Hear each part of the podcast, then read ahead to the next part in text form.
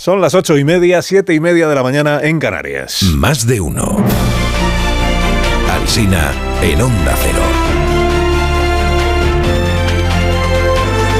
Dirección de sonido, Fran Montes. Producción, María Jesús Moreno, Marisol Parada y Alicia Eras.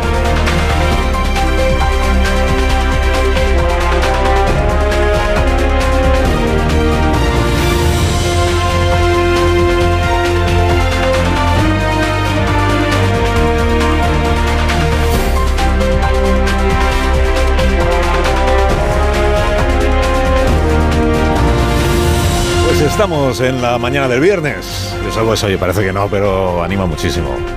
Aunque el tiempo está como está, ya venimos contando. Bueno, estamos desde las 6 de la mañana contándoles cómo está amaneciendo España. Y aquí estaremos hasta las 12 y 20 minutos en la emisión en cadena de este programa. El pasado 13 de septiembre publicó Javier Cercas en el diario El País una tribuna titulada No habrá amnistía. Y decía Cercas, no nos tomen el pelo por favor. No existe ningún mandato democrático que autorice al PSOE a promover una amnistía. La victoria socialista en Cataluña no significa que sus votantes le hayamos dado carta blanca. La amnistía, escribía Cercas, votante del PSC, solo exacerbaría el problema catalán, lo enquistaría. ¿Dónde quedaría la igualdad ante la ley que promete la izquierda si un presidente autonómico que malversó millones y colocó Cataluña al borde de un enfrentamiento civil quedara impune? Decía Javier Cercas, no habrá amnistía, no puedo creer que el presidente Sánchez vaya a dar la razón a aquellos que dicen que sería capaz de vender a su madre a una red de explotación sexual con tal de seguir en la Moncloa. El presidente nos dará la razón a sus votantes y demostrará que para él es más importante el futuro de la democracia que el presente del poder.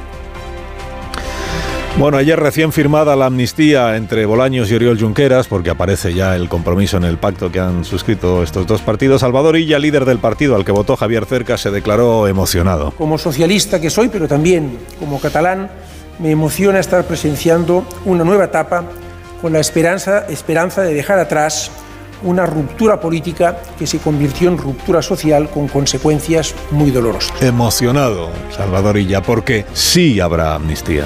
Los términos definitivos de esa amnistía, a quién beneficiará, los están terminando de peinar en Junts per Catalunya, que alarga la negociación con Sánchez, demostrando aquello que dijo el 5 de septiembre el señor Puigdemont. El 5 de septiembre dijo que él se ofrecía lo mismo al PP que al PSOE, que a él le daba igual, que tendría su apoyo quien cumpliera con las condiciones exigidas. Y en eso sigue, ¿no? En hacerse valer y que se note, se note. Junts tensiona la investidura, titula el diario El País. Pero dentro tranquiliza, dice, los negociadores apuntan a un retraso, no a que vaya a haber una ruptura. Vuelve, por cierto, una expresión hoy que se está del último escollo, siempre hay un último escollo. Hoy el último escollo es quién se beneficia de la amnistía en cuestión. Dice, pues Sánchez, no hombre, me refiero a quienes eh, verán borrados sus posibles delitos. El perímetro le llaman. Mira que Junqueras ayer lo tenía claro, ¿no? És per a tothom, sense exclusions. Una amnistia sense excepcions. Sin excepciones. Una amnistía para todo el mundo. Todos amnistiados, hasta el FLA. Amnistiado. Bueno, el Independiente hoy le pone nombres a ese perímetro. Dice que Junts está exigiendo que se amplíe la amnistía a toda la familia Puyol. Además son unos cuantos los Puyol. Toda la familia amnistiada también. El español más nombres, dice Laura Borrás y Gonzalo Boye. Tienen que estar también en la lista de amnistiados según Junts per Catalunya. Laura Borrás benefició con contratos públicos a un colega. El señor Boye está procesado por blanqueo de dinero del narcotráfico. Dice, todo eso también es el procés. Pues para Puigdemont sí. Con este argumento han ido contra ellos dos por razones ideológicas. Chupito. Ya lo dice Martí Blanco en el Confidencial. Dice, Puigdemont quiere ser el que cierre el bar. Ha forzado una última copa para quedarse solo en la pista de baile. Pero vamos, que al final firmará. Titula El Mundo esta mañana, Puigdemont exhibe que Sánchez está en sus manos. ABC, Sánchez cede en todo. La razón, Sánchez compra la investidura. El texto del acuerdo entre el PSOE y Esquerra dice que el Estado asume el 20% de la deuda de la Administración catalana y que eso supondrá un ahorro de 1.300 millones de euros. Es curioso porque el ahorro lo es para la Administración catalana, que no para el Estado, que es al que se le debe el dinero. El ministro Bolaños ha firmado un papel en el que se habla del ahorro, porque igual es que ha asumido que él es Generalitat de Cataluña también en lugar de gobierno central. ¿Quién se ahorra qué? Carlos Segovia echa cuentas en el mundo, le sale que los 15.000 millones de euros que se van a perdonar a la administración catalana es más de lo que deben Extremadura, Castilla-La Mancha y Asturias juntas. Abre así el Heraldo hoy en Aragón. Dice, la deuda que se perdonaría a Aragón sería 15 veces inferior a la de Cataluña. Abre así la voz de Galicia. Dice, el dinero perdonado a Cataluña es más que el presupuesto anual de la Junta de Galicia. A la ministra de Hacienda, por cierto, le preguntaron en Radio Galicia hace cuatro días, cinco cumple hoy, si la condonación de la deuda catalana estaba en la negociación con Esquerra, como decía el presidente gallego. Respuesta de la ministra. No es que se lo inventan, es que las comunidades del Partido Popular se inventan las cuestiones. Se lo inventan. Se lo inventan. Bueno, siempre podrá decirlo la ministra que, a ver, ella quería decir que se inventaban lo de la condonación completa de la deuda. Condonación parcial, pues. Publica el país un gráfico sobre cuánto se le podría perdonar a cada comunidad autónoma si se aplicara lo del 20%, que es lo que se va a aplicar en, Cataluña. Bueno, ¿quién, eh, ¿a quién se le perdonaría más dinero? Pues a la comunidad catalana, sí, 15.000 millones de euros. La segunda es la comunidad valenciana, que lo sepa el señor Mazón, que serían casi 10.000 millones, luego ya aparece Andalucía con 5.000 y de ahí para abajo pues ya cantidades muy inferiores. Y abajo de todo aparece la Comunidad de Madrid. Pone el gráfico del país. Condonable, cero. Comunidad de Madrid. En la vanguardia leo que es porque la Comunidad de Madrid nunca recurría al FLA para financiarse. ¿Se premia más a quien más adeuda? Pues sí, claro, en efecto. Tampoco está el gobierno central para dar lecciones sobre endeudamiento, ¿entienden? Bueno, al diario El Español lo que más le ha llamado la atención del pacto de ayer entre el PSOE y Esquerra es que el PSOE le ha comprado a Esquerra todo el relato sobre el conflicto, sobre todo la parte esta de que había una colisión o hay una colisión entre la legitimidad popular y la legitimidad constitucional. Bueno, esto es un poco lo que dijo Zapatero también en este programa. ¿Qué dice esta tesis? Pues que la base del conflicto son las diferentes concepciones de la soberanía y que a raíz de la sentencia del Constitucional del año 2010 sobre el Estatut, pues se produjo una colisión entre la legitimidad popular, porque el texto había sido eh, votado, y la legitimidad constitucional. Bueno. La Constitución lo que dice es que la soberanía es nacional, el, el independentismo lo que dice es que la soberanía es catalana. Dices, ¿tenemos un conflicto de soberanías? No. A un lado está el pacto del 78, que es el que está en vigor, y al otro lado está una aspiración, es que el pueblo catalán sea soberano, una aspiración no recogida en pacto alguno, pero utilizada por el independentismo, igual acaba siendo utilizada también por el PSOE al paso que vamos como palabra de Dios revelada. Hoy escribe Fernando Onega en La Vanguardia, dice, voces que considero de calidad, independientes y hasta ahora valientes, me confiesan miedo a la hora de escribir y de hablar, miedo a represalias políticas. Dice también Onega que si el argumento que da el PSOE para tratar como de, de presidente a Puigdemont si el argumento es que presidió el gobierno autonómico, que tendrá que empezar a tratar de presidente también a Feijó, porque presidió el gobierno de Galicia. Imaginas tú a los portavoces del PSOE diciendo el presidente Feijó. Como dicen en el PP, el presidente Feijó. Escribe Antonio Lucas en El Mundo, dice, mal empieza un proyecto este de la amnistía si no suma una pasión colectiva, y aquí no asoma. Pasará tiempo hasta que amanezca un solo día pacífico. Los hombres astutos pueden ser a la vez nefastos. En este programa dijo ayer eh, Ocon, eh, ex líder socialista en La Rioja, que esto de la amnistía puede causarle un daño grande al PSOE a medio plazo. Porque se entenderá muy bien la amnistía entre los socialistas catalanes, que no sé yo, pero igual no se entiende también entre los votantes socialistas del resto de España. Pues en la misma idea está el alcalde socialista de Ágreda, que fue senador por Soria, Jesús Manuel Alonso. Luego creo que hablaremos con él, que nos lo explique. Leo en el periódico de España, nervios en el PSOE de Madrid hacemos equilibrismo con esto de la amnistía, pero no estamos cómodos. Y leo esto otro, preocupación en el PSOE de Andalucía por si la consulta a las bases no sale bien. La dirección andaluza se moviliza para que la amnistía sea apoyada. ¡Vamos, Juan! Vamos, Juan Espadas, a movilizarse. Hay que no se me olvide que hoy toma posesión el nuevo letrado mayor del Congreso, Fernando Galindo. Fernando Galindo, un admirador, un amigo, un esclavo, un siervo. Un saludo al personal del Congreso de los Diputados, letrados incluidos que seguro que nos están escuchando.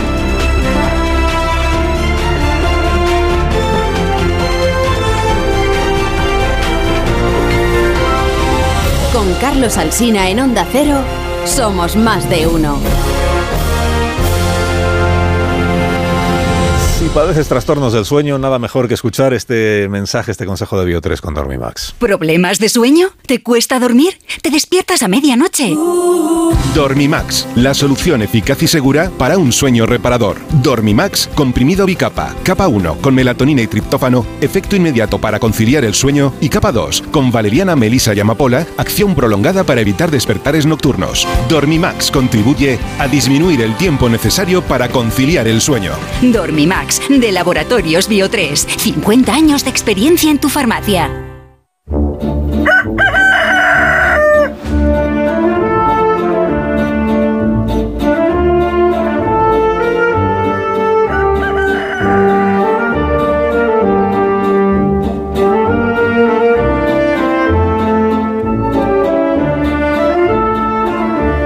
Aquí está de la torre hoy, sí, sí. La torre como algunas mañanas a esta misma hora. Buenos días, Rafa. Eh, Buenos días, Carlos Buenos días. Alsina. Aquí estoy, fiel a mi cita como cada día, laborable. y aún queda por conocer las concesiones a Junts y al PNV. Lo digo por si usted, ciudadano murciano, asturiano o leonés, se siente esquilmado. Sepa que aún le queda por conocer parte de la factura. Lo que Pedro Sánchez va a conseguir es que sea el resto de España la que se quiere independizar de Cataluña, porque esto de ser español a la Constitución empieza a resultar carísimo. Me pregunto qué sentirá hoy un socialista extremeño ante el traspaso de las cercanías a Cataluña. ¿Y qué sentirá un gallego que no le debe, como se diría allí, ni un pataco al FLA y ve cómo se paga a escote 15.000 millones de la deuda de Cataluña? Si se sienten esquilmados, les recomendaría a extremeños, riojanos, andaluces o manchegos que mantengan la paciencia, porque les recuerdo que aún queda por conocer parte de la factura y que si siempre resulta desagradable sentirse el pagano de la fiesta, aún hay una desigualdad peor consagrada en el pacto para que Sánchez siga siendo presidente. Es la desigualdad ante la ley. Porque si alguien ha delinquido en esta década en nombre de la independencia de, de Cataluña, quedará impune. ¿Cómo le sienta a usted? que se apresura a pagar rápido cada multa para que le apliquen el descuento. Eh, pruebe usted a destrozar, no, mejor no lo haga, a destrozar un comercio, a hacer una barricada de fuego, sabotear un aeropuerto, eh, no. no le digo ya Llamamiento al delito. parapléjico a un, a un policía. Eh, eh, si, si no lo hace en nombre de Cataluña, lo va a tener crudo. Porque en la amnistía entra gentuza de gran calibre, pero ya se sabe que ser socio de Pedro Sánchez ya es un eximente del delito. Concluye, la torre concluye. Bueno, concluyo que sí. Hombre, entiendo que Gonzalo Goya se sienta agraviado si no le solucionan el problema del blanqueo del narcotráfico, claro. Bueno, eh, concluyo que Sánchez ha comprado su investidura a crédito del Estado, impunidad incluida. Y si esta no es una buena definición de la corrupción política, no sé yo de qué otra mejor forma podría definirse. Te deseamos que tengas un, un buen viernes, ¿eh? y un gran fin de semana en la torre. El fin de semana tampoco lo trabajas, ¿no? Es que tú, tuyo es vicio. Y hasta una próxima ocasión. Gracias por madrugar con nosotros. ¿eh? Bueno, eh, es mi trabajo. Justo empezaba a cortarse la conexión cuando Ya, sí, sí, empezabas sí. a leerme la cartilla, pero no, no pude escucharlo. Pero bueno, en cualquier caso, sí, aquí estaré, como siempre. Como todos los días laborables. dice. Disfrutando además mucho de, de mi encomienda. Muy bien, adiós, Rafa. Que tengas buen día. Ah, ¿eh? Gracias. Venga, hasta luego. Os Gracias, espero a las 7, a las Gracias. 7, 6 en Canarias. Pues aquí estamos en tertulia a partir de este momento en Onda Cero en más de uno con Pilar Velasco. Buenos días, Pilar. Muy buenos días, Y bienvenida a este programa. Es viernes, qué alegría. Sí. Buenos días, David Jiménez Torres. Hacienda somos todos. Buenos días. Buenos días. eh, buenos días, Sergi Sol. Buenos días, buenos días, Carlos. Hoy, hoy desde, desde los estudios, eh, pero de los- desde los de Barcelona, claro. Muy bien, muy bien. Magníficos estudios en nuestras instalaciones. Muy bien, aquí en la Rambla, muy céntrico todo, muy Sí, bien. señor. Frente a la boquería, magnífico sitio, sí, sí. Y magnífico sonido, ¿eh? qué bien, cómo lo celebró. Eh, Amón Rubén. Dicho David lo de Hacienda somos todos y se me ha venido encima el segundo plazo de la declaración, que es ahora, en noviembre. Se me acumulan Bueno, pues de las angustias. Como dice la campaña esta de publicidad institucional, de ahí salen los servicios públicos, Claro, los claro. No impuestos. es, no es magia, son tus impuestos. Tus impuestos. Exactamente. Bueno, los suyos y los de más gente, que Sí, decía sí. Matías. Los No, se lo digo a los oyentes. Cada Oye, vez los demás. Amable oyente, tus impuestos. Tus impuestos. Ah, usted señora. Usted señora. Usted señora, sí, claro que sí. Bueno, eh, ¿por dónde queréis empezar el...? Bueno, el asunto es... eh, ¿Tú qué crees? no, porque hay, hay distintas aproximaciones posibles. Una es la meramente táctica, que es eh, por qué Junts per Catalunya Puigdemont al final ayer echa eh, pisas un poquito el freno cuando se esperaba que saliera a anunciar ya que, pone el huevo, no lo pone. Dice, publica un tuit en el que dice, bueno, es que yo con el PSOE siempre hay que extremar la garantía, no me fío, tal, no sé qué. Y entonces estas especulaciones sobre, pero esto es eh, que solo quiere un poco de protagonismo, esto es que de verdad falta por cerrar quiénes se van a beneficiar de la amnistía, hay riesgo de ruptura. Esta es una posible aproximación. La otra es lo que ya está firmado que es el PSOE y Esquerra Republicana, tienen un documento en el que hay pues un montón de cuestiones. Una es la financiación, la condonación de la deuda, otra es lo del servicio de cercanías, eh, naturalmente la amnistía, lo del mecanismo de verificación en la mesa de diálogo entre el PSOE y Esquerra Republicana y el relato aunque sea en versión resumida, entiendo que en el preámbulo de la ley de amnistía esta va a ser la misma tesis pero ampliada, el relato sobre qué, es, qué fue el proceso y por qué. Y por qué. Y en esencia lo que dice el relato que se recoge en ese documento del PSOE de Esquerra es que el procés es una consecuencia de que en el año 2010 la derecha recurre el estatut, el Tribunal Constitucional eh, declara parcialmente inconstitucional el estatut y ahí se abre un una crisis cuyas consecuencias llegan hasta el día de hoy porque hay un conflicto de legitimidades. Esto es una tesis independentista de siempre. Hasta ahora no lo era del PSOE, pero creo que era también un, un conflicto de legitimidades entre la legitimidad popular, por aquello de que el referéndum fue votado por los ciudadanos, eh, catalanes y, la legitimidad constitucional y que eh, hay distintas eh, formas de entender lo que es la soberanía. Este es un poco el resumen. Bueno, entonces, ¿lo que ya está firmado o la cosa táctica de Puigdemont? ¿Qué os parece más, importante? Pues yo elijo la, yo elijo la opción secreta C, que es la, la visión de conjunto. ¿no? Yo... Creo que estos días estamos asistiendo a la derrota definitiva de los que alguna vez pensaron o pensamos que la democracia española realmente era homologable a la de nuestros principales vecinos europeos. Eh, yo creo que ninguna democracia que se respetara un poco a sí misma eh, permitiría o aguantaría, al menos sin, más protesta, esta compraventa que estamos viendo estos días de eh, tanto de cuestiones muy importantes del Estado de, Derecho, de la igualdad de los ciudadanos ante la ley, de la igualdad de los, de, los distintos territorios que componen nuestro país, como también la compra del, del relato de los que nos expusieron a la más grave crisis constitucional de los últimos 40 años. ¿no? Yo creo que nos estamos adentrando en un terreno en el que sí, tendremos una democracia, eh, una democracia a la húngara, a la, a la, polaca, desde luego no a la británica, no a la francesa, ni siquiera a la, a la italiana. ¿no? Yo estos días que tanto hablamos de Israel, pienso que por bastante menos de lo que está negociando ahora el Partido Socialista, le ha montado a Netanyahu manifestaciones semanales durante, durante varios meses. ¿no? Lo digo ahora que tanto nos gusta dar lecciones a Israel, creo que la democracia israelí ha demostrado mayores señales de dignidad y de respeto por sí misma de la que estamos demostrando eh, nosotros ahora. ¿no? Y de nuevo, yo creo que lo, lo más indignante de todo esto es que una cosa es que el PSOE haya decidido que no es un partido que cree en la, en la igualdad, en el Estado de Derecho, etcétera, y otra cosa es que arrastre a la democracia española a dejar de creer en estas cosas también, ¿no? Y de nuevo, yo creo que esto nos abre un camino pues bastante peligroso y bastante incierto. Antes de que habléis los demás, antes de que opinéis los demás, que sé que queréis hacerlo, tengo al teléfono a Jesús Manuel Alonso, que es del Partido Socialista, es alcalde, ayer le mencionamos y le mencionaba también a las ocho y media. Jesús Manuel Alonso es alcalde del municipio de Ágreda, en la provincia de Soria, y si no estoy yo mal informado, ha sido también senador. Eh, por parte siempre de su partido, que es el que es el PSOE. Señor Alonso, buenos días. Hola, buenos días. Buenos días. Fue usted senador, sí. Sí, fui senador tres legislaturas, dos, eh, una corta, otra muy corta y esta última. Y sigue siendo alcalde de Agreda. Bueno, y es una de las voces, iba a decir pocas voces, porque es verdad, ayer hablábamos aquí con Ocon, el que fue secretario general del PSOE de La Rioja, que abiertamente nos explicó sus razones para votar en contra de, en la consulta interna que tiene abierto el Partido Socialista, para votar en contra de, lo que se pregunta, en el entendido de que se está preguntando también por la amnistía, aunque no esté explicitado en la pregunta. Y nos decía el señor Ocon, yo estaba a favor de los indultos, estaba a favor de la política de Pedro Sánchez en esta última legislatura respecto de Cataluña, pero esto de la amnistía no. Esto por, por aquí creo que no. O, o, entiendo que no debemos ir. Sus razones. ¿Usted ha votado ya en la consulta interna, Jesús Manuel? No, todavía no lo haré. Lo haré seguramente mañana. ¿Y, qué va a votar? ¿Que no? No, evidentemente voy a votar que no, por razones eh, muy importantes, ¿no? En primer lugar, eh, conocíamos el tema de la amnistía, no sabíamos si la, si la amnistía era una cuestión de convicción personal, como una fórmula ideal para conseguir la estabilidad del gobierno, porque se considera que es lo mejor.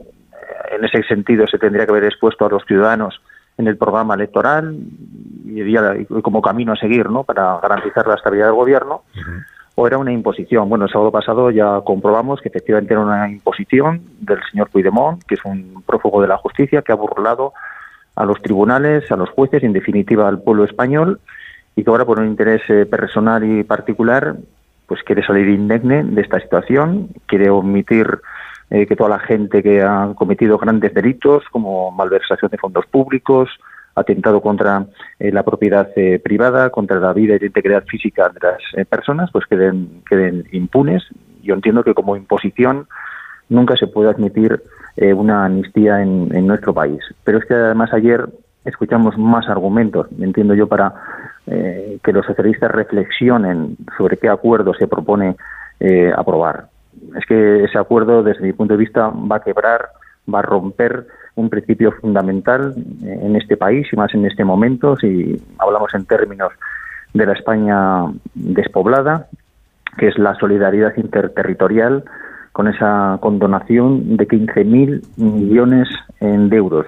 Yo que soy de la España despoblada, de un pueblo de Soria, eh, algo más de 3.000 habitantes, eh, que carecemos de grandes infraestructuras, de autovías, de autopistas, de, ferrocarril, de grandes servicios médicos, eh, de, educación, etcétera, no tenemos muy buenos servicios, pues evidentemente no puedo sino manifestarme con dolor en contra de este acuerdo que me parece radicalmente injusto. Bueno, acaba de hacer usted una enmienda a la totalidad al, planteamiento que tiene el secretario general de su partido sobre la negociación para la investidura. Hay, hay un elemento adicional. Esto de la amnistía tiene distintos mm, distintos enfoques o formas de valorarlo. Uno es el legal o constitucional, otro es el punto de vista moral, otro es la conveniencia para el país. Y luego está la conveniencia para el propio Partido Socialista, porque ayer el señor Ocon del PSOE de La Rioja eh, apuntaba en esa dirección también en este programa y le, pregunto a usted, ¿qué es esta idea de que dentro del Partido Socialista tienen algunas personas? que dice, bueno, a ver si fruto de esta negociación y de estar eh, pactando todas estas cosas con los partidos independentistas catalanes, eh, vamos a conseguir la investidura, vamos a mantener el gobierno de España, igual hasta gobernamos en Cataluña, pero en el resto del país vamos a estar sin, sin poder gobernar comunidades autónomas cuyo gobierno hemos perdido en las últimas elecciones, vamos a poder estar así años y años y años y años, porque en el resto del país nuestros propios votantes no terminan de entender muy bien qué es lo que estamos haciendo. ¿Usted está en esta segunda tesis también o no? Bueno, yo me he manifestado abiertamente que creo que esto es un atropello, eh, puede ser bueno para Cataluña, evidentemente. Eh, puede ser que eso nos permita incluso gobernar en, Cataluña. Puede ser que hasta incluso se margine eh, al independentismo. Pero es que España son 17 comunidades autónomas. Y bueno, yo hace tres días que me preguntó una emisora local sobre la amnistía. Yo pensaba que se iba a quedar ahí en el ámbito local. mis opiniones han trascendido al ámbito nacional y a partir de ahí he podido sondear en términos reales cuál es la voluntad, qué es lo que opina la gente, que es la que sustenta al, gobierno o lo hace caer y no he recibido más que apoyos eh, de una forma masiva y multitudinaria, con lo cual lo que yo pienso creo que lo piensa mucha gente.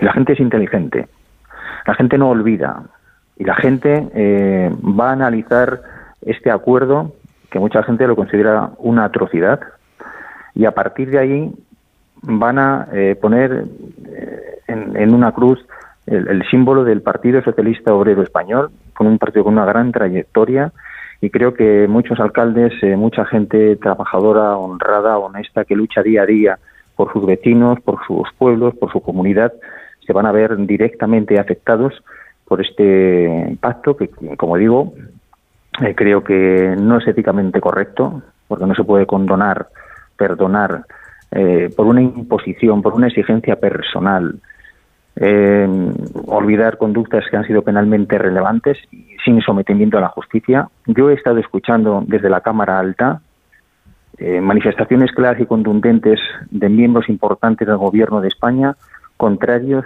a la amnistía.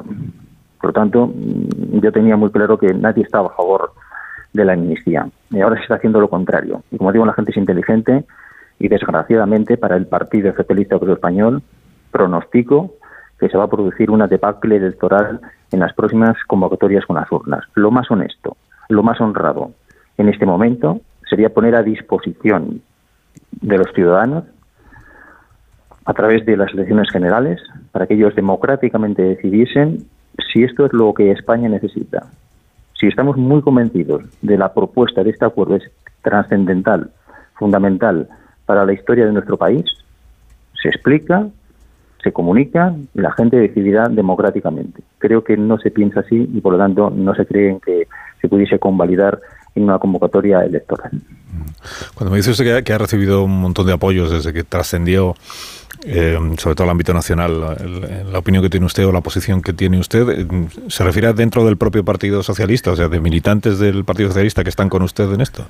Me refiero a la gente que me encuentro por la calle, me refiero a gente que ni siquiera conozco y, me llama, y me refiero a militantes del propio partido que a lo mejor bueno pues se ven en la necesidad de públicamente decir una cosa pero privadamente eh, me dan me dan la razón.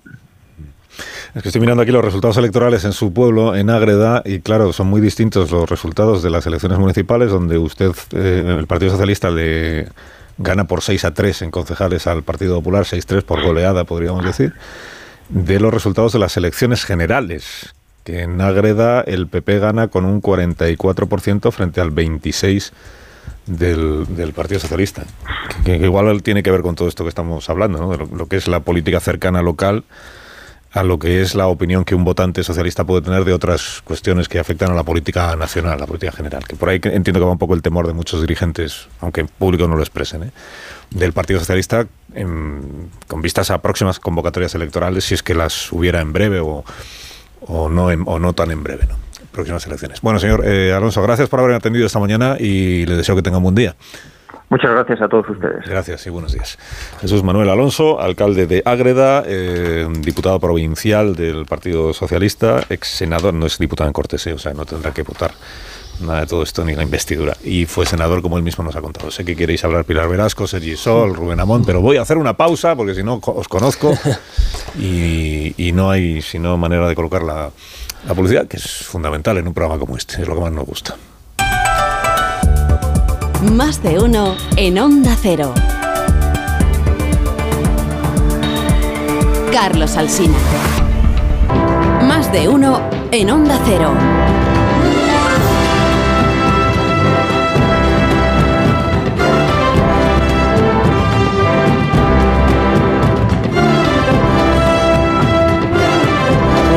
Minutos, una hora menos en las Islas Canarias. Eh, buenos días, Ignacio Rodríguez Burgos. Hola, muy buenos días. Tenemos los datos del paro del mes de octubre de la mano de Randstad Research, Centro de Estudios, Análisis sobre el Mercado de Trabajo y los Recursos Humanos, paro y seguridad social del, del mes pasado.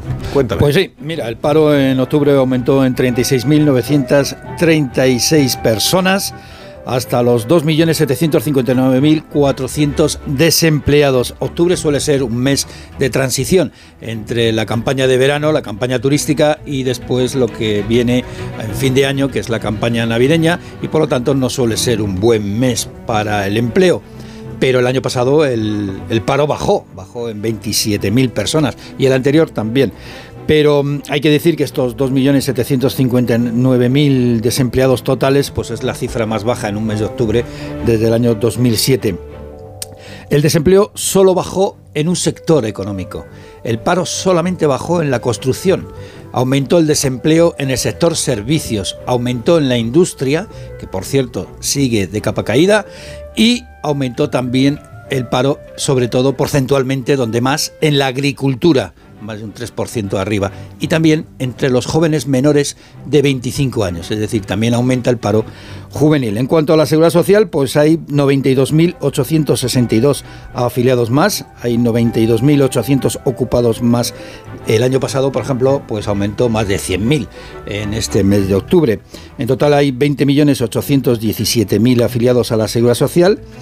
Es interesante el récord en el empleo femenino. ¿eh? Está en el mayor nivel de mujeres trabajando de la historia de España, en 9.800.000.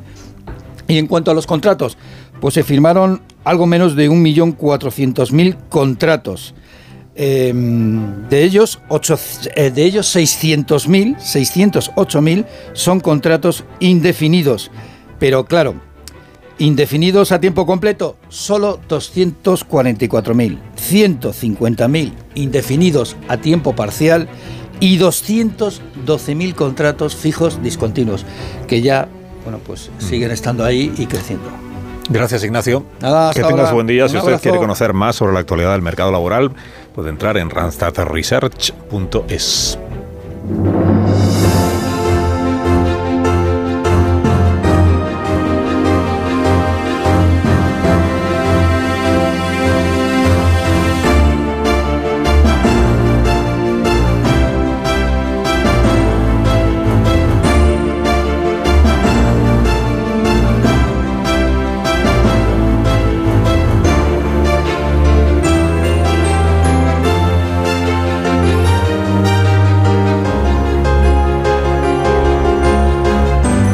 viernes, es viernes y como ocurre los viernes, antes de que Pilar Velasco, Sergi Sol y David Jiménez Torres, además de Rubén Amón, sigan analizando para ustedes la actualidad de estas últimas horas, aportándoles las claves que ustedes seguramente pues están demandando para poder interpretar adecuadamente las cosas que nos suceden, vamos a recibir a Raúl del Pozo en este programa para celebrar el, el vino.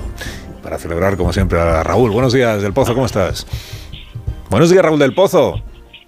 No me oye, el teléfono que le hemos enviado no está bien conectado. No, no, aquí estoy, aquí estoy, a tus órdenes. Hola, ¿cómo estás, Raúl? Me alegro Bien. muchísimo de escucharte. Cuando tú quieras que empiece Viva el Vino. Pues sí, parece que va a haber investidura. Y el gobierno de Pedro Sánchez será, aunque el prófugo necesita un poco de más de tiempo. Recuerden que es pastelero. Ha reunido en Bélgica a los dirigentes de su partido para aprobar la humillación a España y a su Estado de Derecho. Luego suspendió la rueda de prensa, desmontó el atril. Digo que faltan, dijo que faltan frecos, relator, control de la Caixa, cuidado, control de la Caixa, y que no tiene prisa. De momento ha congelado la investidura y no se registrará en el Congreso la ley. Pedro Sánchez quiere gobierno el día 9 y este viernes es el día decisivo, el día de los chubascos.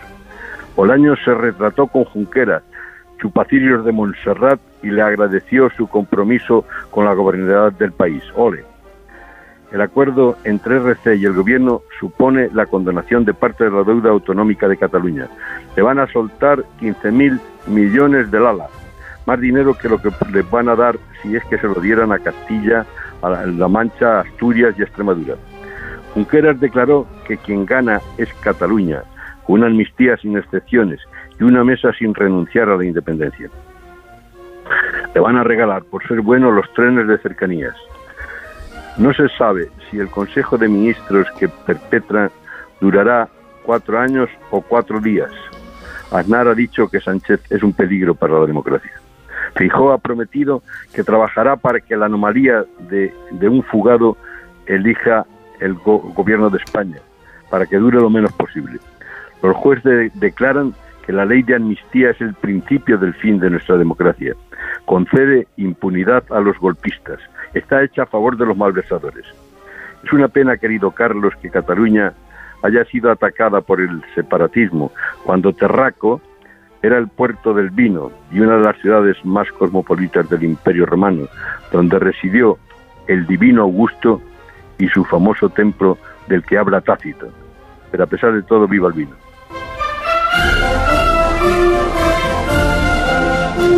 Que tengas un gran fin de semana, Raúl del Pozo. Un fuerte abrazo.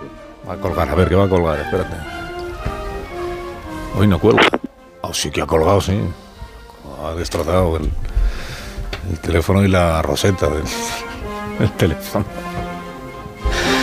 Bueno, con tertulios de este programa hemos escuchado a David Jiménez Torres y ahora estoy deseando escucharos a los demás, a Pilar Velasco, a Sergio Sol, a Rubén Amón. Estaba, estábamos con el documento, el acuerdo alcanzado ayer por el PSOE y Esquerra Republicana que tuvieron a bien firmar en un hotel, en un hotel de Barcelona, de la cita, en un hotel eh, el señor Junqueras y el señor Bolaños. Eh, y luego ya cada uno se fue para su casa a dar una rueda de prensa. El señor Junqueras donde Esquerra y el señor Bolaños con Salvador Illa en la sede del, del PSD.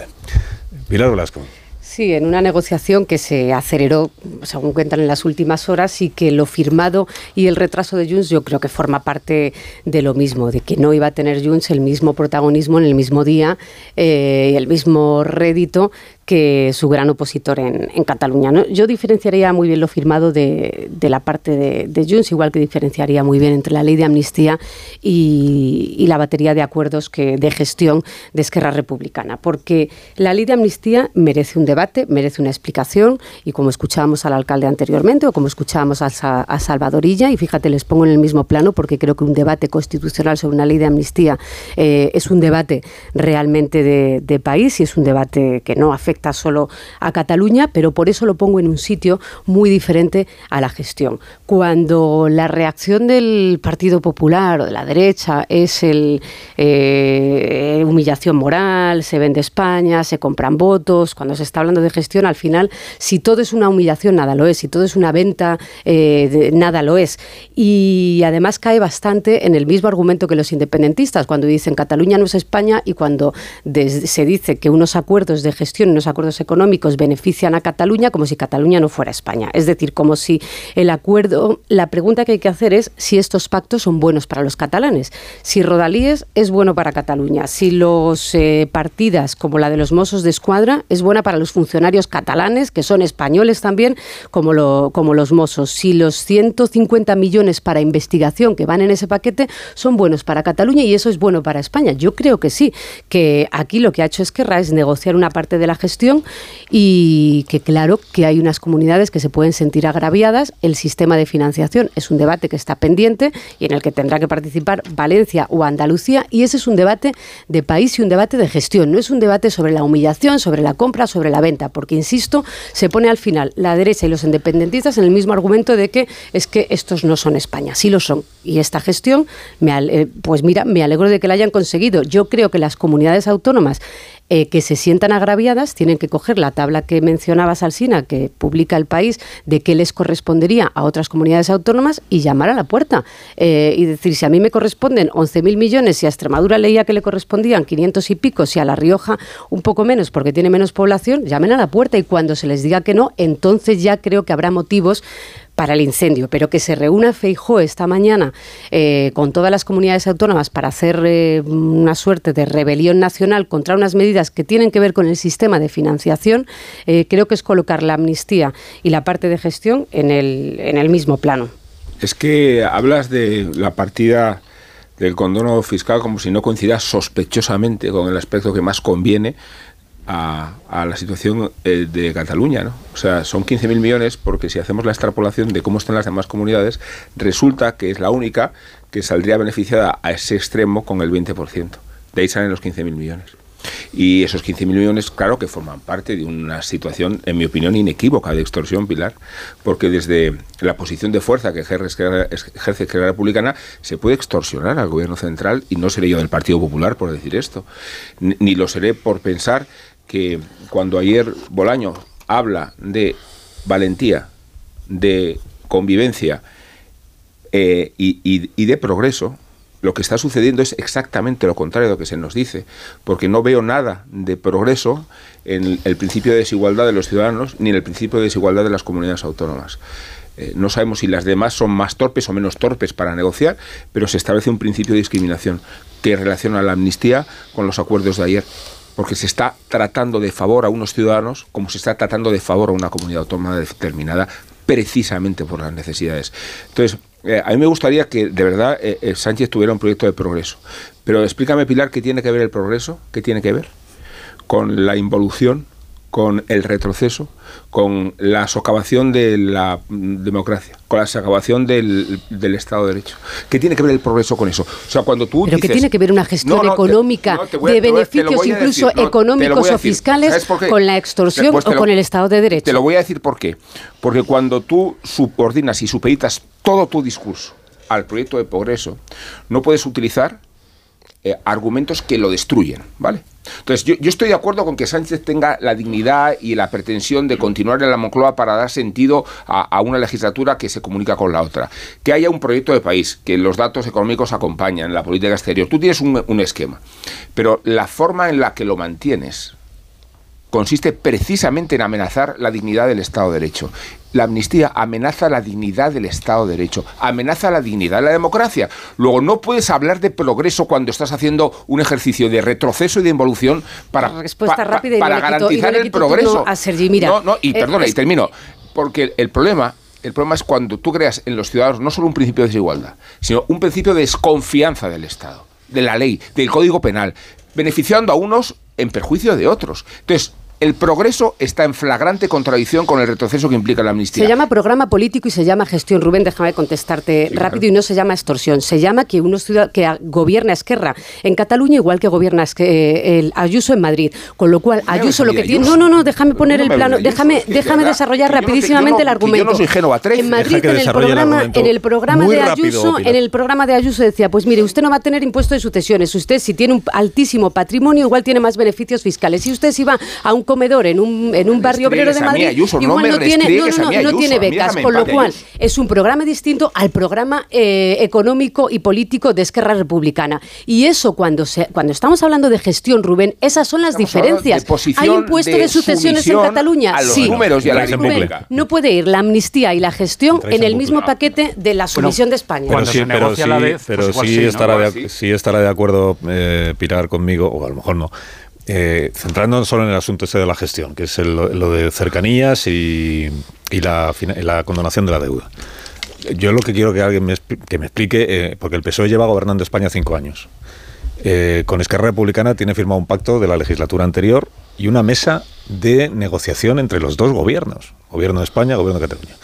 Esquerra tiene toda la razón del mundo cuando dice nosotros venimos reclamando el traspaso integral del servicio de cercanías desde hace años por qué hasta ahora el gobierno de España entendía que era una mala idea ceder, eh, traspasar íntegramente el servicio de cercanías, porque le encontraba muchísimos, eh, no solo inconvenientes legales o obstáculos legales, sino porque le, parecería que, le parecía que no era bueno para el conjunto del país.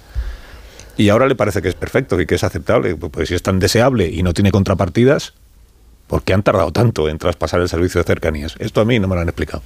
lo de la condonación de la deuda es exactamente igual. La condonación de la deuda eh, no causa ningún problema a nadie, según parece. O sea, Cataluña puede eh, renunciar a, pagar al, Estado lo que le debe, 15.000 millones. Em, la Comunidad Valenciana entiendo que también tendrá eh, derecho a dejar de pagar 10.000 millones. Andalucía 5.000 millones. Todo ese dinero que el Estado va a dejar de ingresar no tiene ninguna consecuencia negativa para nadie. Porque si no tiene ninguna consecuencia negativa para nadie, ¿a qué estamos esperando? A que, llegue, a, todo. ¿Cómo no, se ha hecho antes? Pero, es que ahí es donde hay que poner el debate. En si esto es un agravio económico con otras comunidades, en si la gestión es beneficiosa. A ver, es, a nadie se le escapa. Este pacto es resultado de un resultado electoral. Pero no se puede poner en el mismo plano de la amnistía. Eh, pésimo, porque no tiene que ver ni con la humillación. Es como Teruel existe. ¿Os acordáis del diputado del Teruel existe? Si no hubiera sido por el resultado electoral por la necesidad del voto de Teruel existe, desvincular la presión de Esquerra. Hubiera negociado Perdona, Pilar, desvincular la presión de Esquerra de, del énfasis de la amnistía, pero es que han presentado a la vez. Es que yo escuché la rueda de prensa de Junqueras y se presenta la amnistía en el, mismo contexto de las concesiones que hace el gobierno central. En el mismo contexto. Ellos lo han vinculado. ¿Cómo, lo vamos a analizar como algo separado? Que Sergi también quiere. Sergi también quiere participar. Ah, bueno, a mí me sorprende que haya, que haya tanto barullo por, por, por la gestión propiamente dicha como comentaba, comentaba Pilar Velasco, ya me gustaría recordar que Jordi puso el pacto con Aznar, cuando Aznar además entonces hablaba en catalán, hablaba, hablaba en catalán en la intimidad. Espera, déjame, déjame, déjame, Rubén, que, a mí no me yo, no te, no te he interrumpido ni un segundo. Y, te, sientes aludido sin más. Oye, porque chicos, si no, si, quieres me callo. Bueno, eso si me, lo, si me lo pide Carlos. pero si no, pues sigo hablando si me lo permites. ¿eh? Eh, Aznar ya hablaba catalán en la intimidad en su momento, incluso para llegar a algún tipo de acuerdo. Y Felipe González, que hoy está tan en contra de todo, también llegó a acuerdos con Jordi Pujol. ¿Y qué tipo de acuerdos eran? Pues eran acuerdos en, el ámbito, como comentaba Pilar, de la gestión. Y ciertamente aquí hay un punto de inflexión diferente, que es el tema de, la amnistía, también producto de unas circunstancias muy concretas del año 2017, o que culmina el 2017 con el de octubre de, de, de 2017. ¿no? hay, cuando, hablamos del choque de, legitimidades, yo no creo que esto sea un tema de, un invento del independentismo. Eso en todo caso será un invento, por ejemplo, del presidente Montilla, que sea el que aludía a eso, que es el protagonista. Es un invento del PSC, efectivamente. Bueno, es un momento dado, él lidera una, un, gobierno que, que, bueno, que saca adelante un, un estatuto, un estatuto que además se vota en las Cortes o se recorta en las Cortes territoriales, como, como se jactaba, por ejemplo, eh, Alfonso Guerra. Ese estatuto se vota, lo vota la gente, luego aparece un constitucional con unos señores pues escogidos, ya sabemos cómo se escogen, ¿no? Y deciden. Ciertamente eso debería, se debería haber producido, creo yo, de otra manera, ¿no? Eh, que la gente hubiera podido pronunciarse pues respecto al estatuto que hubiera dejado eh, vivo el Tribunal Constitucional, porque entonces la gente por lo menos sabría exactamente qué es lo que hubiera votado. Yo creo que de ahí arranca el choque de legitimidades. El tema con de cercanías, y os puedo asegurar, este martes, yo este martes cojo el cercanías desde mi casa para llegar a Barcelona, estuve dos horas y media para llegar y dos horas y media para la vuelta. Es un problema, no es un problema pequeñito, ¿eh? es lo mismo que tardo cuando cojo el AVE a Madrid, que afortunadamente el AVE para Madrid funciona perfectamente, exactamente lo mismo. Mm, tardé yo este martes, no digo mm, este martes, este martes. alguna vez por, no, no, no, sí, es que claro, sabes aquello de, de, mal de muchos, no sigo, ¿vale? O sea, no, me, no me sirva que me dices que porque, que, que, porque, que porque, porque en otro lado esto no funcione, no, no funcione yo me tengo, me tengo que callar. Yo quiero que los, los servicios públicos, además, en la zona que yo, en la que yo muevo, que es donde más gente coge el tren, porque es en la zona del Baixo Bregat, que funcionen bien, eso está mal. desear que funcionen bien los servicios públicos, yo creo que eso es una exigencia de cualquier gobierno. Pero fíjate, que ayer, pero fíjate que ayer, Sergi, eh, es el propio ministro Bolaños el que, o sea, esta idea de que si lo gestiona la Generalitat de Cataluña va a funcionar espléndidamente bien el cercanías, a diferencia de lo que ocurre ahora, bueno, es una, es una, teoría, es ¿verdad? Ya, ya, lo iremos viendo. Ayer el ministro Bolaños, cuando explica que se ha pactado el traspaso, que hasta ahora decían que era ilegal, imposible y no sé qué, eh, explica que esto va a redundar en beneficio de los ciudadanos de Cataluña porque van a tener un mejor servicio de cercanías. Y entonces yo digo, vamos a ver, gobierno de España, si hasta ahora dependía de usted, haberlo gestionado mejor usted porque todo lo que me ha contado hasta el día de ayer de por qué no se podía traspasar el servicio de cercanías, ahora, ahora cómo me lo, o sea, ahora qué ha pasado para que sea bueno que lo gestione la Generalitat de Cataluña. y, en esto pues yo le doy la razón a Esquerra Republicana. Siempre lo han pedido, siempre se les ha dicho que no era posible porque circulan trenes por ahí que no son de cercanías, es la misma vía por la que circula el, el tren de media distancia, todo esto que contaba la ministra Raquel Sánchez, que es catalana, que es catalana. Y de repente y precisamente es bueno que lo lleve la Generalitat de, Cataluña. De esa zona donde no funcionan precisamente es que ella es alcaldesa precisamente de una de las ciudades donde o era de donde no funciona nada bien el servicio de, de, cercanías. Y todas las contraindicaciones que tenía el traspaso de cercanías, ¿qué ha pasado con ellas? No solo eso, en su momento incluso eso, es como cuentas, incluso comisiones sobre la UGT en su momento cuando ya se comentaba este tema, porque este tema, tema viene de largo, se posicionaron en contra de los sindicatos en su día, ¿no? El sindicato de maquinistas está quejándose también. Otra cosa es que es que precisamente precisamente en el año, creo que se me recordar, en el año precisamente cuando mandaba Montilla, creo que es en el 2007, creo recordar, una de las primeras grandes manifestaciones que se, hizo, que se hizo, que la convocó, creo que se llamaba entonces eh, Plataforma por el Derecho a Decidir, era precisamente para decir sobre el ámbito, de las infraestructuras, porque ya entonces, 2006-2007, había muchas quejas y eso reunió a centenares de miles, un 1 de diciembre, creo recordar, de 2007, o tal vez era de 2006, creo que era de, de 2007, a centenares de miles de personas en la calle. Entre otras, creo recordar al presidente Montilla, creo que también es que estaba en la manifestación, creo Igual me, equivoco, ¿eh? pero en cualquier caso. Era muy de manifestar. Sí, estaba, sí estaban, sí, bueno, pero en la administración de, del tema de protesta por la sentencia constitucional del estatuto sí estaba el presidente Hombre, Por eso te digo. Sí, sí. Ah, ah bueno, de acuerdo. Alimentando la falsa idea del choque de legitimidades. Y bueno, pero era, la teoría. Yo solo matizaba que en todo caso esa, esto ya puede ser discutible o no, pero era la teoría que defendía en su momento el presidente Montilla. De, mismo momento, de la misma manera que en el año 2007, por, por esa época también precisamente, también en el ámbito de las infraestructuras, se organizó un acto eh, en el IS precisamente para reclamar el, tema del aeropuerto del Prat. No, me acuerdo exactamente si era un traspaso, en todo caso era una mejora muy notable del aeropuerto del, Bar, del aeropuerto del Prat. Y ahí estaban incluso, creo recordar, la Caixa y el Bank de Sabadell, o por lo menos representantes de la Caixa y el Bank de Sabadell, aparte pues, pues, pues de, de, patronales catalanas o el Grupo Godó o tantísima otra gente. Por tanto, el tema este de, cercanías o de las infraestructuras no, no es que sea un invento, un invento de ahora. Ahora es posible, claro, como apuntas, Carlos, porque es posible? Pues por una cuestión de aritmética, claro, efectivamente, ha habido unos resultados que, permiten ese tipo de cosas. Pero como los hubo en el pasado también, cuando Jordi Pujol pues, negociaba con Felipe González o negociaba con José María Pero, pero entiéndeme, si a mí el gobierno de España me ha venido contando hasta anteayer que traspasar el servicio de cercanías no era bueno para este país, porque ese era el argumento, no era bueno para este país, ahora tendrá que decirme lo cedo, aun sabiendo que no es bueno para este país. Pero no, ahora lo que me dicen es lo cedo porque esto es lo mejor que se puede hacer por España, por los catalanes, ah, pues haberlo hecho antes. Dices algo parecido como lo que ocurre con la amnistía, esta cosa que se supone que tenemos que tratar por separado. Bueno, el relato que hace, por ir al tema de, del, del, documento. La amnistía, insisto, ¿eh? sí, mira, a mí, a mí, a mí, a mí realmente hay, hay, razonamientos que me dejan, pues francamente, atónito. ¿no? Eh, por ejemplo, este razonamiento de que es lo mismo pactar con Puigdemont en 2023 que pactar con Puyol en 1996. Hombre, es verdad que yo tenía menos años entonces de los que tengo ahora, pero si no recuerdo mal, en el 96 Puyol no había, eh, no llevaba seis años fuego de la justicia, no había liderado un asalto al orden constitucional, no había declarado unilateralmente la independencia, no llevaba seis años eh, diciendo verdaderas barbaridades de la democracia española delante de cualquier eh, auditor internacional que le pusiera un, un, micrófono delante, no decía que España era un Estado represor, no pedía una amnistía, es decir, la comparación yo diría que fracasa un poco a la hora de intentar establecer estas equivalencias de, ah, vale, es que eh, Aznar decía que hablaba catalán en la, en la intimidad y el PSOE le, le, concede la impunidad a Puigdemont, ¿no? Pues empate, ¿no? Pues quizás no, quizás no, no está empatado el, el tablero. Luego, la, la, lógica que explicabas, Pilar, si te entiendo bien, tu argumento es bueno, porque esto es algo que beneficia a los catalanes y los catalanes son españoles, entonces es bueno. Y entonces yo creo que hay que extender esa lógica, ¿no? Bueno, como, como, como, la, amnistía, como la amnistía. Hay que abrir la pregunta de si esto sí. es bueno o no para los catalanes, sí, porque estupendo. estamos hablando de un programa de no, no, gestión es, estupendo, económica. Pilar. Entonces yo voy a desarrollar tu lógica. Entonces, Gracias. como la amnistía beneficia a Puigdemont y Puigdemont es catalán y también es español, entonces también es buena, ¿no? Como eh, estos acuerdos de la condonación de deuda favorecen a Sánchez porque le van a permitir mantenerse en el poder, Sánchez es español, ergo esto es bueno, ¿no?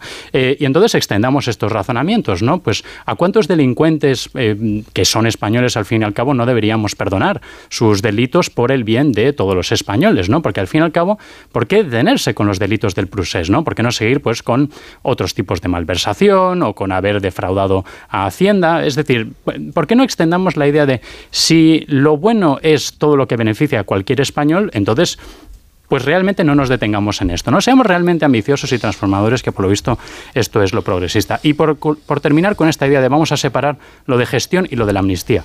No, no se puede separar porque, como señalaba Carlos, esto son cosas que antes el gobierno decía que no se podían hacer, tanto la amnistía como estas cuestiones de gestión, y ahora sí lo hace. ¿Y por qué? Por las negociaciones de una investidura que se hacen con los partidos separatistas. No se puede separar y el primero que no lo separa es Esquerra Republicana. Yo no me puedo resistir a las metáforas ferroviarias porque justo cuando colisionan de verdad las instituciones y el choque de trenes por fin es real, porque es un choque de trenes de verdad, de, de legitimidades, de poderes, eh, eh, venga, prestemos tanta atención a, los trenes de cercanías. Ojalá fuera el debate, ojalá estuviéramos aquí para hablar de verdad sobre las emergencias de, la gestión de los trenes de cercanías. Pero si nos colocamos a mirar con esa atención, eh, que no sea el precio de disuadirnos de prestar la atención de donde hay que situarla, que es en la vergüenza de la amnistía que ayer pactó Esquerra Republicana con el Partido Socialista. De la vergüenza de la amnistía. Y luego entramos en los detalles y en la letra pequeña y, o la más grande. Pero lo que se suscribe ayer, en nombre del progreso, en nombre de la convivencia, me pregunto de qué convivencia. O sea, ¿por qué eh, la desinflamación del problema catalán hay que conducirlo a la colisión de los derechos de las, de, las igualdades de los españoles. Esa es la colisión y ese es el, el, estado de convivencia que se degrada con la iniciativa de la amnistía. Pero hablemos del, del tren de cercanías. Yo, de verdad, si, si, todo, fue, si estuviera y viviera en sí, pero Cataluña... Hay una, pero hay una jerarquía la, y hay una razón por la que la, la gestión de, de, de Rodalíes se acompaña de un paquete de presión sí, que, de Esquerra Republicana. Pero que la, de la amnistía llevamos hablando desde hace tres meses. Mm, en y, los términos en que, que ayer... Y, la, y, de hecho los, ayer en el documento no hay ningún detalle concreto sobre la amnistía, solo se dice que se ha pactado. Sí. Pero no hay porque se está negociando con el otro, que es el que va a poner los Pero fíjate, Carlos, el otro, el otro está llevando la amnistía a condonar delitos que ya ni siquiera tienen que ver con los extremos ideológicos sí. que ampararían. Hombre, pero Gonzalo Boye tiene la ciudadanía española, ¿no? Entonces es español, esto le beneficia. Quiero decir, que da tiempo a comentar ah. todos los extremos de este acuerdo y que novedad informativa de ayer, porque no es, es eh, la condonación de la deuda y una parte de la, una parte de la deuda y lo del servicio de cercanías. Lo otro, lo de la amnistía, es que ya lo teníamos eh, asumido. Lo que sí hay es otra novedad, bueno, novedad a medias, porque en las, las actas de la mesa esta de diálogo que formaron entre el gobierno y el gobierno catalán ya había una, un comienzo de la falsificación, esta es opinión, claro, de la falsificación del relato sobre lo que realmente ocurrió durante los últimos años en Cataluña. Esto del conflicto de legitimidades, que a mí me parece que es una falsificación, y esto otro de que es que es que lo hace suyo el PSOE y entonces es muy llamativo, claro, porque el PSOE gobernaba en el PSC gobernaba Cataluña en aquellos años. Esto de que en el año 2010 es cuando empieza todo el problema, porque el Tribunal Constitucional, dice el documento, anuló algunas disposiciones del estatut que habían aprobado el Parlamento, las Cortes Generales y ratificado el pueblo catalán. De aquí es donde se produce, dice el documento, de aquí esto lleva a un debate, a un conflicto en el que convivían distintas legitimidades. La legitimidad parlamentaria y popular con la voluntad manifestada por los catalanes respecto de ese texto y la legitimidad institucional y constitucional. Esto del choque de legitimidades es verdad que el PSC en su día alimentó mucho esta idea, también el independentismo. A, mí esta es la parte, me parece una falsificación de la realidad. Nunca hubo ningún choque de legitimidades. Lo que pasa es que a los catalanes se les eh, presentó para que lo votaran en referéndum un documento que no era plenamente constitucional. Y como no era plenamente constitucional, aunque esté votado, no se puede aplicar porque no es plenamente constitucional. Y como se está repitiendo tanto estos días, quien decide en España si un texto eso no es constitucional es el Tribunal Constitucional. En el año 10 y en el año 2023 o 24, cuando el de Conde Pumpido le toque pronunciarse sobre la amnistía. Pero es que además lo que viene después, que por supuesto en este documento no se habla de lo que pasó en el año 2017, salvo así un poquito de pasada. Lo que se dice, se, establece un punto de, conexión cronológica entre la sentencia del 2010 y el conflicto. Dice, el conflicto tiene como base este, estas distintas eh, concepciones sobre la soberanía y eso es lo que hace que se produzca una tensión, ¿eh? Eh, con aspiraciones contrapuestas entre Cataluña y España. Y ahí es donde empiezan ya las relaciones políticas institucionales a estar marcadas por este conflicto. Esto es mentira. Esto es mentira, porque la sentencia del Constitucional es, es del mes de junio, creo recordar, del año 2010, mes de junio. En el año 2010 hay unas elecciones autonómicas en Cataluña en octubre o noviembre. Más bien serán en noviembre. En noviembre. sentencia en junio, sentencia, que se supone que es cuando ya se rompen todas las relaciones políticas, institucionales y tal. En noviembre quien gana las elecciones es Artur Mas, porque el PSC se pega un tortazo en esas elecciones notable. Y Artur Mas empieza a gobernar con el apoyo de quién? Del Partido Popular. Ahí va, de la derecha, que es la que tiene la culpa de todo lo que ha pasado en Cataluña. Y Artur Mas agradece al Partido Popular su apoyo para la estabilidad del nuevo gobierno autonómico catalán. Tú fíjate el grado de, tensión entre las instituciones que había en aquel momento. ¿eh? Artur Mas gobernando con el Partido Popular en Cataluña después de la sentencia del Estatut y después del recurso que había presentado el PP. Y Artur Mas se va a ver a Mariano Rajoy a la Moncloa porque su programa electoral de lo que hablaba, si acordarás a Irisol, de, de, de, fiscal. de lo que hablaba es el acuerdo fiscal, de lo que hablaba era de la financiación autonómica, no hablaba de, oh Dios mío, qué, qué agravio a los catalanes, un conflicto de legitimidades, que el No, no, no, era dinero, dinero, la financiación. Y cuando Artur Mas se va a ver al, señor Rajoy, al presidente Rajoy, al Palacio de la Moncloa, Rajoy ha empezado a gobernar, estamos en recesión, y le dice lo del acuerdo fiscal, el concierto. Y Rajoy le dice que como estamos en recesión parece que no es el momento para plantear este asunto. Y entonces sí llega la diada del año 2012. Y la diada del año 2012 es un éxito arrollador en favor de la independencia. Solo un apunte de Carlos. Ahí, y ahí es cuando Artur Mas se hace independentista, claro. Ahí en, la, en, los en el dietario de, Ignacio Peiro hay una entrada precisamente de esas fechas cuando sale la sentencia del Constitucional. Lo que dices, ha salido la sentencia constitucional del, del Estatut, alivio generalizado en el PP ya se puede pactar con, con mm, CIU y ellos también pueden pactar con nosotros. Y esto es entrada de... Y eso es lo que pasó, de hecho, que pactaron con la derecha que según Illa según Salvador Illa, con la derecha que tiene la culpa de todo lo que ha pasado en Cataluña en los últimos tiempos. Y a lo mejor es que por la derecha entiende también Artur Mas y lo que hoy es Junts per Catalunya. Ah, no, que es solo PP. No, digo que, que, cuando fue Puigdemont a pedir una, un acuerdo fiscal distinto para Cataluña, Rajoy le dijo no es el momento porque hay crisis económica. No le dijo esto es una humillación a España. Es que parece que vamos a peor. Eh, parece que el Partido Popular, por citar a uno, va a peor.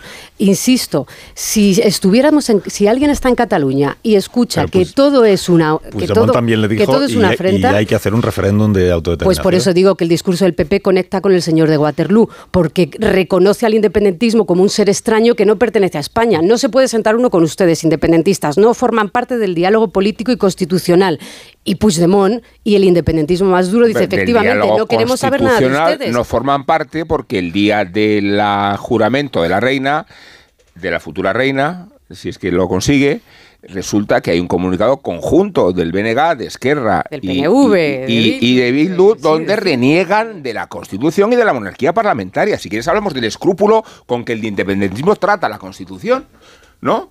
Y dime algo del PP ahora también, porque como son argumentos del PP los míos... yo insisto que eh, incendiar el debate sobre todos los temas que tienen que ver con Cataluña... hay un incendio del Estado de Derecho. Es confundir el debate. Y entonces ponemos la amnistía en la misma bandeja que Rodalíes. Hay un incendio... no, lo que, como, lo ha hecho ella, que tiene lo, lo que hay es un incendio del Estado de Derecho o la preocupación de un incendio del Estado de Derecho por una vergüenza que se incendia por todas partes. No, se, se, por las inversiones de la ciencia, por los mozos de Oye, Pilar, es muy sencillo. Es muy sencillo si, quieres, si quieres que seamos los, más tranquilos, los más si quieres que seamos, yo puedo ser el más moderado del hundimiento del Titanic, pero eso no va a cambiar que el Titanic se hunde, ¿vale? Entonces, yo, si quieres, hablo muy pausado, muy tranquilo, de cómo en realidad todo esto forma parte de cesiones al independentismo, que es verdad que entregan un mayor grado de autogobierno, pero como contrapartida sencillamente a que Sánchez se mantenga en la Moncloa. Y yo lo puedo decir en ese tono, y esto no quita que esto que está pasando es una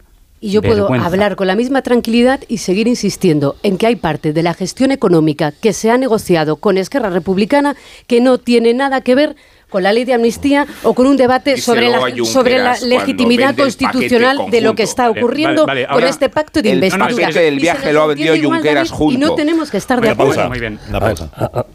Una pausa. Pido, la vuelta. Eh. Yo también. Una pausa. Si, si el, tal como lo plantea Pilar, yo estoy contigo. Yo estoy contigo y así habría sido si el PSOE le hubiera dicho a Esquerra Republicana, venga, eh, cercanías, adelante, lo pactamos, firmado. Eh, condonación de deuda, lo pactamos, firmado. Más mozos de escuadra, lo pactamos, firmado. Amnistía, no, por ahí no puedo, por ahí no puedo pasar.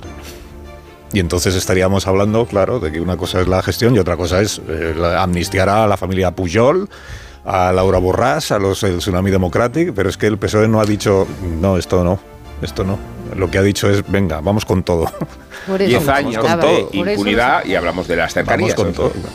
Una pausa y ahora mismo os pregunto, entonces lo de Puigdemont, ¿cómo está? Si va, a investir a Sánchez, no le va a investir.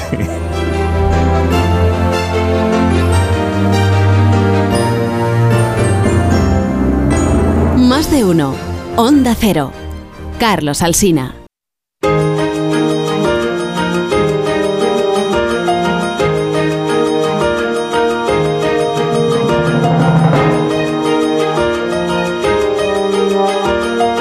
De. Onda Cero. Carlos Alsina.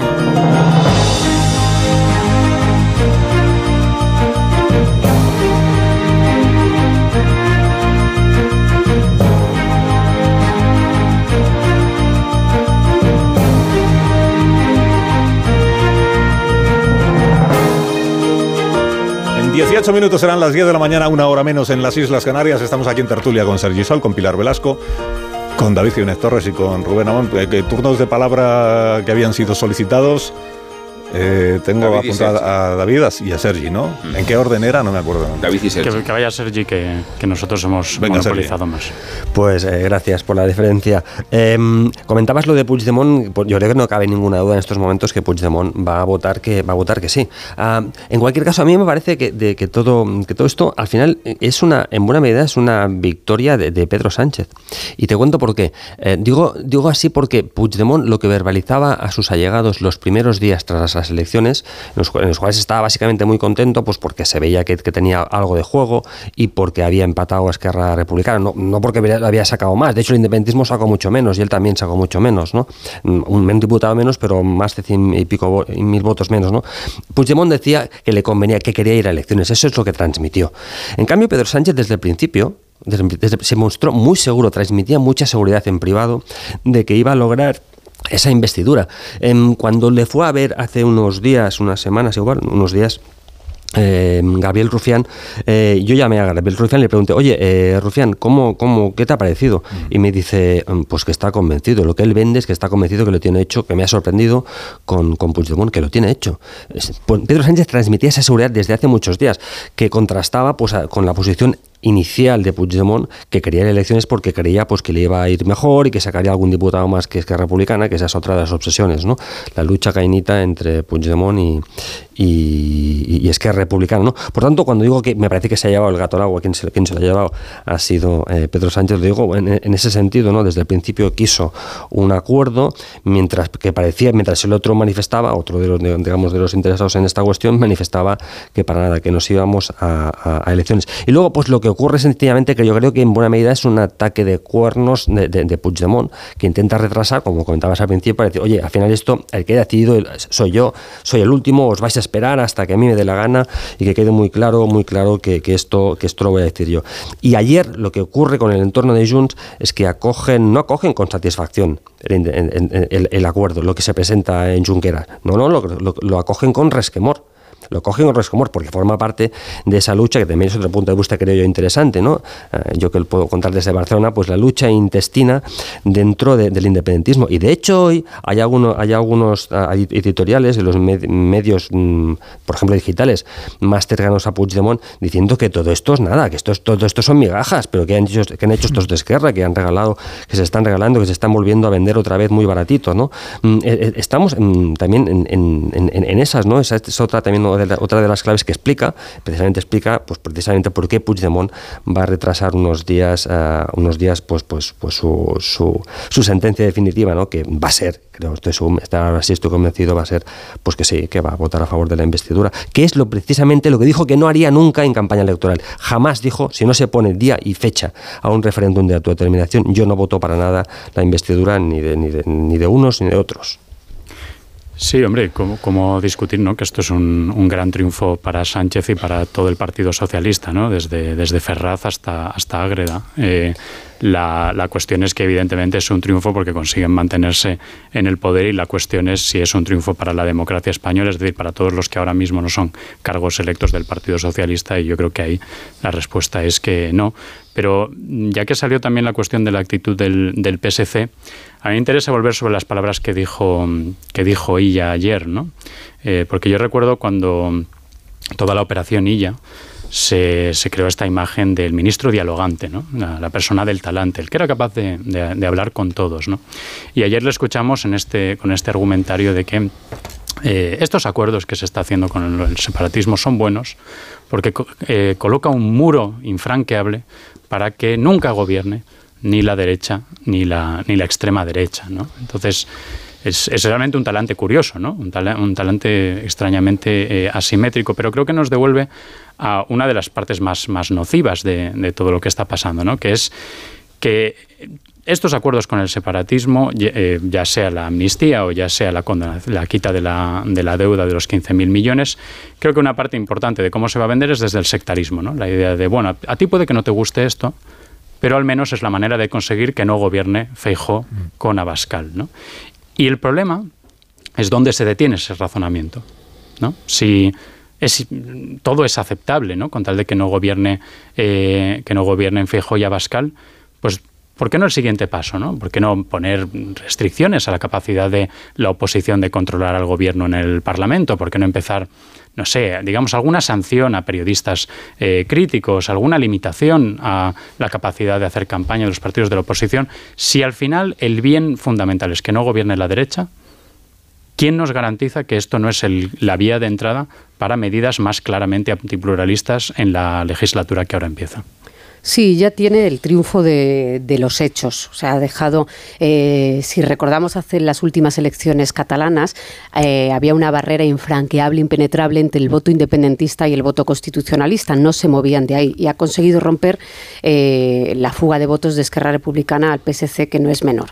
Tiene absorbido mucho voto del PSC, ha dejado al independentismo en su resultado, en su peor resultado electoral. Es el más votado en Cataluña y gobierna el Ayuntamiento de Barcelona gracias al Partido Popular Pero sin los votos del PSC estarían los independentistas gobernando la ciudad de, Barcelona. Tiene muchos éxitos en su haber en los últimos años en una operación en la que también tiene que ver Sánchez y que empieza desde el minuto cero del gobierno de 2019. Punto. Ahora bien, el reto es a partir de ahora. Eh, las elecciones del año que viene no son baladía en Cataluña y esto no va solo de la disputa entre Junts y Esquerra Republicana. Eh, esto va de si realmente la operación y la agenda política eh, que, se, que, se materializa en el Partido Socialista catalán tiene resultados en las próximas elecciones catalanas que son dentro de nada, son en 2024 seguramente. ¿no? Si ella no tiene un buen resultado en las elecciones catalanas, será cuestionada toda la operación de los últimos de los últimos años porque todo esto 2025 gracias Sergi porque todo esto va encaminado al intento del PSC de gobernar la Generalitat de Cataluña. Y si eso no termina ahí entonces estaremos eh, cuestionando todo la fotografía de ayer de Unilla con Bolaños, en el que lo que quería eh, manifestar y poner de manifiesto era esa que hay una misma agenda compartida, que no es el va por el PSD por un lado y el PSOE por otro, eh, pero Illa tiene, yo creo que por mucho que digan desde el PSC que esto está absolutamente controlado, el escenario, el escenario puede cambiar un poco. Es interesante la energía y el énfasis con que ella renegaba de la amnistía después de las elecciones. No digo antes, ¿eh? Después también.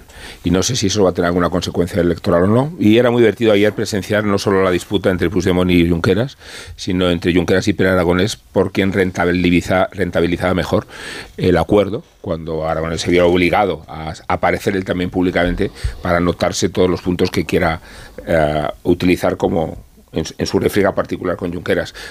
Puigdemont no podía autorizar ayer que se firmara la investidura a partir del acuerdo bilateral con la Esquerra. Tiene que ser él el que la bendiga y lo hará, claro que lo hará, llevando al extremo los términos de la amnistía que son inaceptables porque se sobrepasa la meta ideológica que amparaba los delitos y se coloca sus amiguetes y sus fechorías en el abanico que las protege. ¿no? Por eso tiene que ser Puigdemont quien nos diga desde Bruselas que él garantiza la gobernabilidad de España.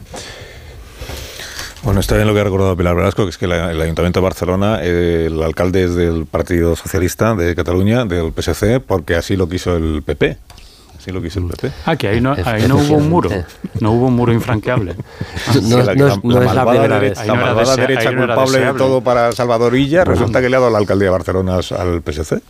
es, la, segunda vez que ocurre. ¿eh? De desfondar al independentismo pasaba por ahí, claro. Solo faltaba que no hubieran... Porque si, por ejemplo, el PP, el señor Fijó, eh, si hubiera ido a, a, Waterloo a hablar con Puigdemont de la alcaldía de Barcelona y hubieran pactado que el señor Trías eh, fuera el alcalde, el PSOE lo habría aceptado con la naturalidad de las negociaciones propias después de unas elecciones. Que era bueno para España, eh, les incorporaba la gobernabilidad. El mandato popular es lo que ha dicho, que Trías tiene que ser alcalde y el PP así lo entiende y entonces habla con Puigdemont y no hay nada que reprocharle a nadie. ¿no? Es que sería la agenda contraria a la del PSC. Si la agenda del PSC era desfondar al independentismo y gobernar con los constitucionalistas como el partido, gracias al Partido Popular, hubiera hecho totalmente lo contrario. Mm, más se hubiera entendido. Claro, claro, más hubiera. bueno, el objetivo del PSC. tanto que se habría entendido mal.